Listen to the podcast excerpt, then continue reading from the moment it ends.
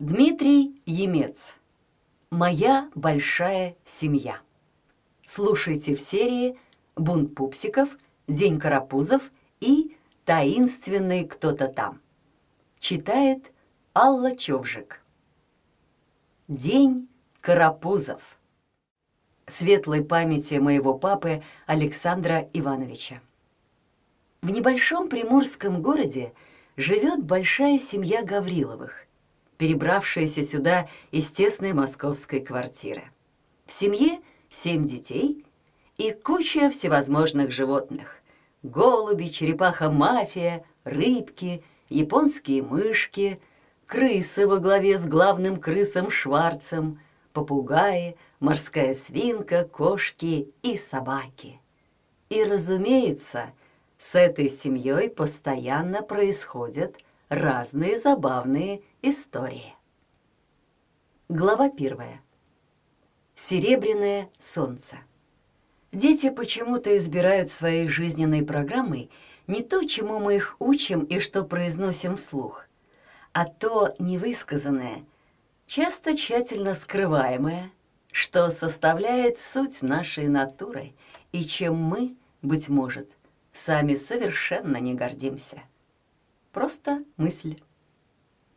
Папа Гаврилов шел по берегу моря и буксировал за собой коляску, в которой сидели Саша, Рита и Костя. Именно за собой, а не перед собой. Перед ее было вообще не прокатить. Папа уже раз десять пожалел, что они вообще взяли коляску с собой. Тащить малышей на плечах было бы удобнее. В песке колеса глубоко увязали, и вдобавок песок был покрыт толстым с ладонь слоем высохших водорослей. Временами на берегу попадались люди с большими мешками, которые собирали сухие водоросли для утепления стен и потолков и навьючивали их на велосипеды. Костя в коляске ныл.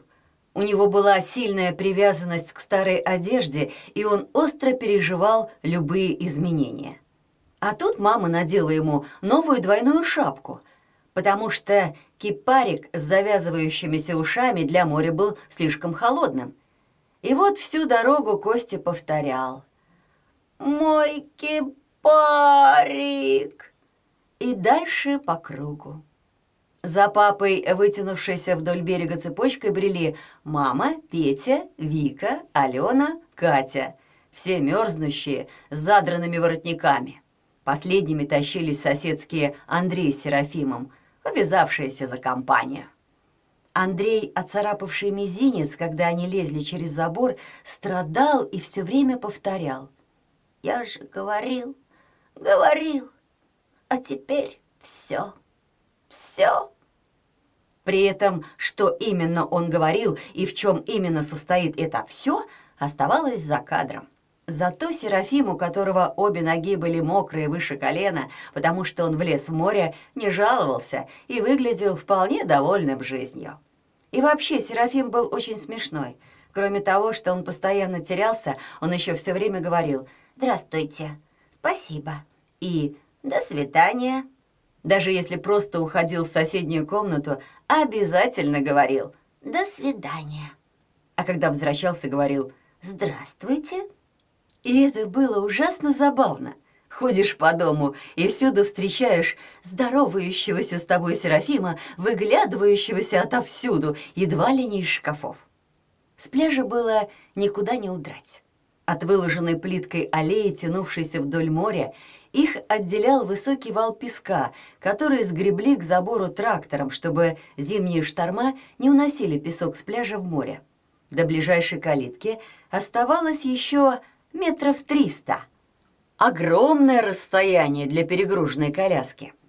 Папа Гаврилов волок ее, представляя себя лошадью, а коляску — плугом. Внезапно коляска стала совсем уж тяжелой. Папа обернулся и обнаружил, что Петя потихоньку вытащил из нее Сашу, Риту и Костю и уселся в коляску сам. «Брысь, колеса сломаешь, ты слишком тяжелый», — возмутился папа. «Они прочные!» «У старой сломал?» «У старой не я сломал, а мама!» — заявил Петя. Мама смутилась. Отчасти Петя был прав. Прошлая коляска сломалась от того, что когда Петя вот так же сел в коляску, мама уселась Пете на колени, чтобы показать ему, что этого делать не надо, и он не маленький. Коляска не знала, что цели у мамы были педагогическими, и крякнулась. Сгруженные на песок Саша, Костя и Рита занялись каждый своим делом. Рита стала рассаживать на мокром песке своих кукол, которых у нее было три. Звали их жена генерала, итальянка и Лорелея. Слово «Лорелея» Рита выговорить не могла, и остальные имена тоже регулярно путала. Выглядели куклы неважно. Лорелея облысела, а итальянку Саша наполнил через дырочку в голове кефиром и оставил на ночь в морозилке, чтобы проверить, что будет. В данный момент Саша бродил по пляжу и находил выброшенные зажигалки. Некоторые из них попадались с газом и взрывались, когда по ним ударяли камнем. Попутно Сашу волновал вопрос. Когда он будет старым, как дедушка? Сможет ли он сам покупать сколько угодно спичек? «Безусловно», — сказала мама и, наклонившись, ловко достала из кармана у Саши коробок, который он уже где-то стащил, видимо, припрятав на старость. Рита стала ныть, что хочет пить. «Пить! Пить!» Мама достала бутылочку с водой. «Это не та вода!» — быстро сказала Рита. Она уже увидела вдали красную крышу магазина и просчитала все варианты. «Ха-ха! «Обезвоженная ты наша!» — басом сказал Петя из коляски. «В декабре нельзя хотеть петь!» Рита подозрительно уставилась на него и начала медленно открывать рот, одновременно закрывая глаза. «Почему нельзя хотеть петь в декабре?» — заинтересовался Саша. «А вон тот дядька!» Петя оглянулся. «Вон тот дядька захотел пить еще летом», — шепнул он. Оставив коляску в песке, папа подошел к морю и стал бросать плоские камни, заставляя их прыгать блинчиками. Внезапно что-то больно зацепило его по уху. Папа оглянулся и понял, что это Костя тоже учится бросать камни и даже, можно сказать, научился. Петя, убедившись, что коляску с ним никто не буксирует, сложил на животе ручки и поспорил с Аленой, Сашей и Катей, что они не сдвинут его с места. Катя на провокацию не поддалась, только фыркнула, зато Алена с Сашей развеяли бурную деятельность. Им помогали Серафим с Андреем. Откопав колеса коляски, они стали раскачивать ее и сдвинули метра на полтора. Потом Серафим повис на ручке, и Петя вывалился на песок. «Да ну вас! Ничего не умеете!» — сказал Петя и, схватив за ручку пустую коляску, убежал с ней вперед, чтобы дразнить мелочь. Саша, Рита и Костя пошли пешком. Отдохнувший на коляске Саша был свеженьким, как огурчик. «Представляете, какая наглость! Мне вчера перезвонил человек десять, потому что я случайно набирал их номера!» Забегая вперед, чтобы видеть их лица, рассказывал он Андрею с Серафимом. «Я устал! На ручки!» Ныл Костя, но потом что-то увидел и отбежал на десяток шагов в сторону. Наполовину прикрытый водорослями, на песке лежал выброшенный штормом мертвый дельфин. Костя несколько раз ткнул его лопаткой, точно ожидал, что дельфин шевельнет хвостом. Но дельфин не шевельнул. «В сетях запутался», — сказала Вика. «Нет, его свинина зарубила», сказала Алена, показывая на спину дельфина, пропаханную ударом винта. Свининой они называли Янину, дряхлый прогулочный теплоход, который летом усердно возил отдыхающих, а в остальное время стоял на ремонте в Севастополе. «Нет, свинина на приколе. Дельфина могло с середины моря принести», — сказала Катя. Серафим присел на курточки и погладил дельфина по морде. «Бедный!» — вздохнул он. а, не трогай!» — закричал Андрей. «Почему?» — удивленно спросил Серафим. «Он мертвый. А рыба, которую ты утром ел, что, живая была?» Андрей не согласился с ним и что-то забормотал, указывая разницу. Причем первым пунктом было то, что дельфин, собственно говоря, и не рыба. Рита, забывшая, что только что умирала от жажды, забиралась на песчаную гору и сбегала с горы в руки к маме. Катя пошла было ловить Риту, но тут рядом с ней кто-то сказал «Гуляем? А у меня вот выходной». Катя обернулась. Рядом с ней стояла мышиная девушка Люба, работавшая в зоомагазине. Она была одета в рыженькую куртку и шапку с петушиным хохолком, которые делали ее обманчиво мирной. Катя, привыкшая видеть Любу в рабочем халате, фартуке и с метровой змеей в руке, не сразу ее узнала. Как если бы грозный боевой полковник вышел к солдатам в тапочках и в колпаке Санта-Клауса. Рита в очередной раз скатилась с песочной горы и, решив, что устала, обвисла у мамы на руках. «Ну что, пошли дальше? Рита замерзла!» — крикнула мама, хотя на самом деле Рита раскраснелась от бега, а замерзла мама. Они пошли по пляжу, а с ними вместе шла мышиная девушка, заявившая, что ей безразлично в какую сторону гулять, потому что гуляние — это все равно убийство времени. К мышиной девушке приклеилась Алена, которая обожала, встретив нового человека, залюбить его до дыр.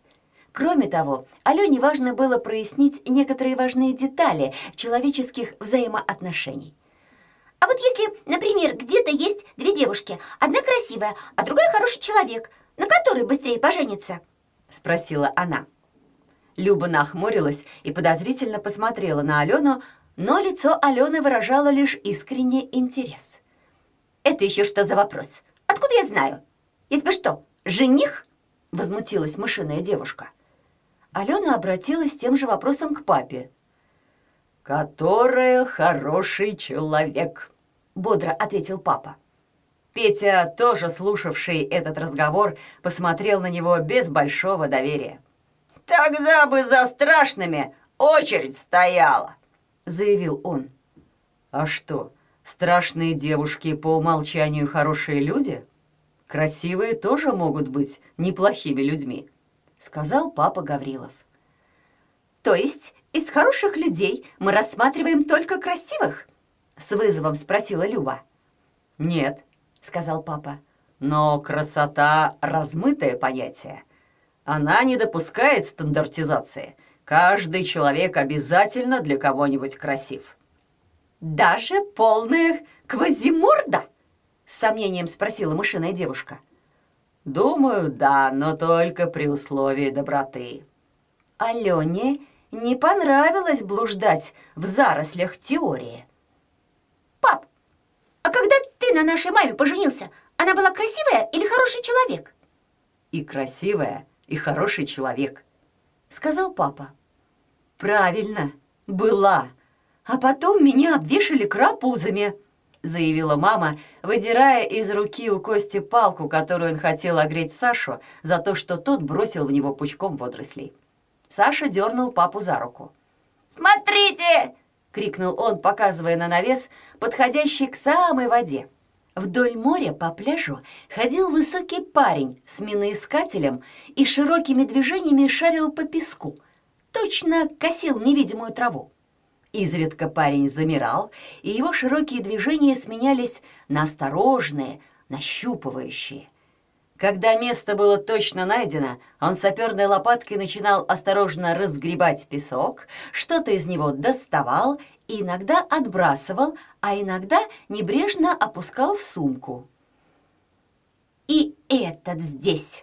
Куда ни пойдешь, он повсюду торчит!» — проворчала Люба, надвигая шапку себе на лоб. «Кто?» — спросила Катя.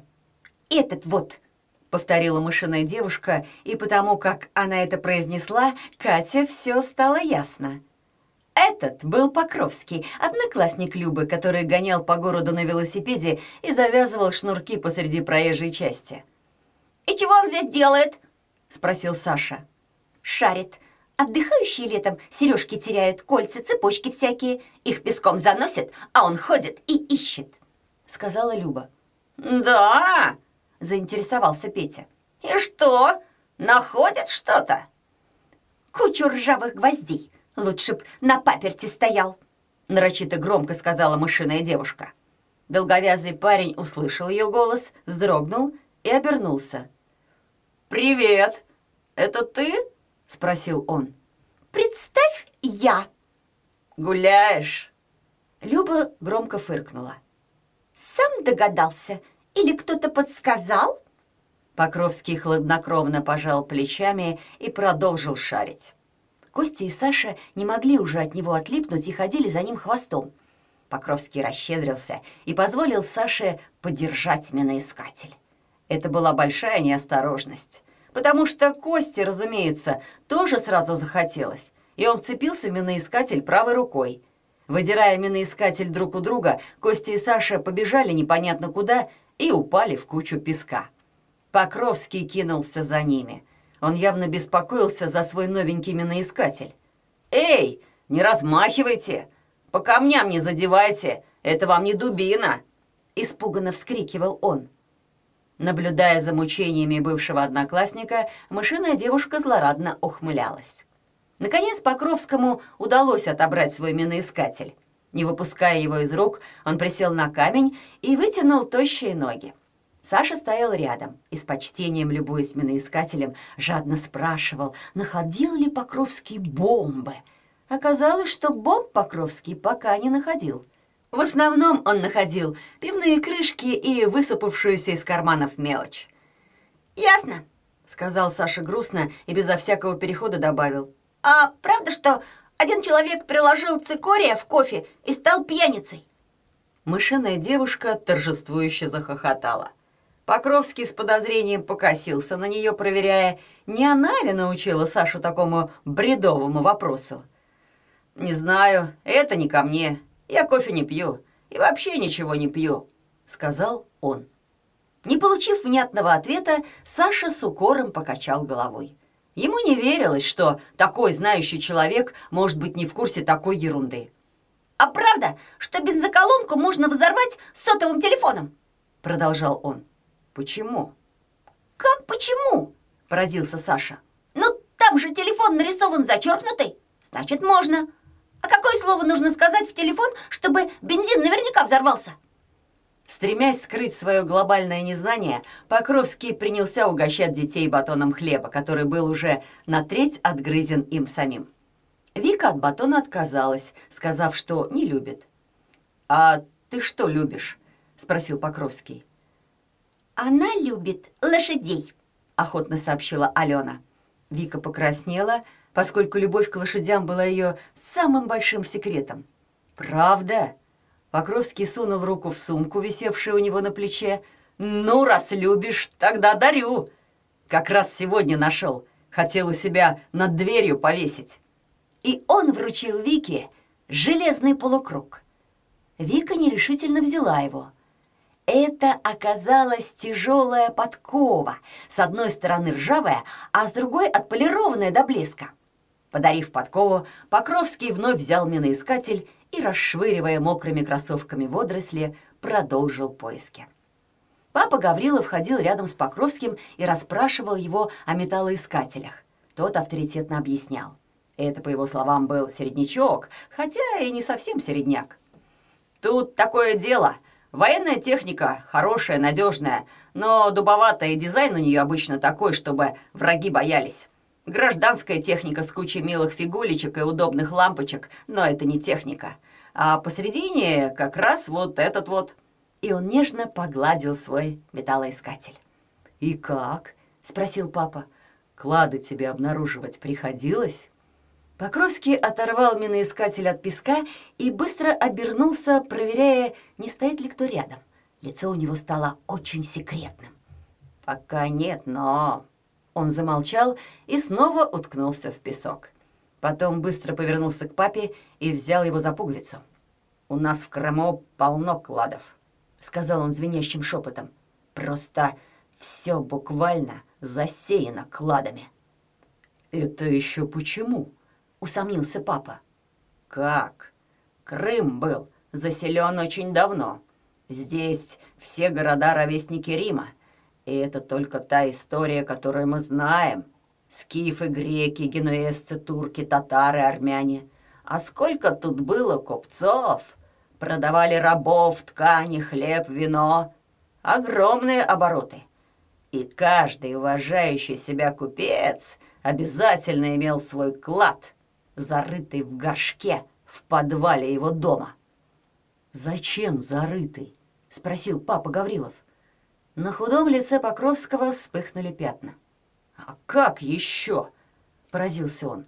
«Дома горят, воры подкапывают стены, банков еще нет. Как купцу сохранить свое золото? А почему в горшке? Да потому что горшки земли не боятся. Деревянный ларец он сгниет за три года. Про железо я вообще не говорю. Ржавчину пока никто не отменял». «А почему именно в подвале?» А где еще? Самое удобное место для клада — подвал. Важно объяснил Покровский. Мы же говорим не о пиратских нычках на необитаемых островах. Уважающий себя купеческий клад должен быть спрятан так, чтобы им было удобно пользоваться. Взял горсть монет, положил горсть монет, вроде как в сейф. Опять же, Пока ты копаешь у себя в подвале, никто тебя не увидит. А идти с деньгами в лес, так вся улица будет кричать. «Почтенный Юсуф, куда вы идете с кувшином монеты лопатой? Не помочь ли вам?» Папа Гаврилов заинтересованно слушал, шевеля замерзшими пальцами в ботинках. «И что, купцы потом не вытаскивали свои клады?» — спросил он с сомнением. «Кто-то, конечно, вытаскивал, тратил или передавал по наследству, а кто-то был одинокий скряга. Или другой вариант. На город напали.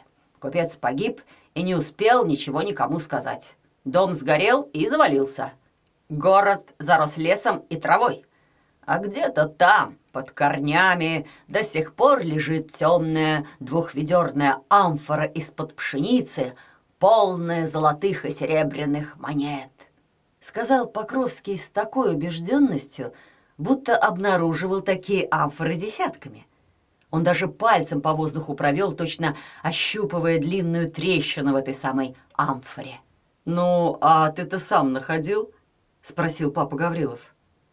«Нет пока», — горько произнес Покровский и с глубокой обидой уставился на свой миноискатель.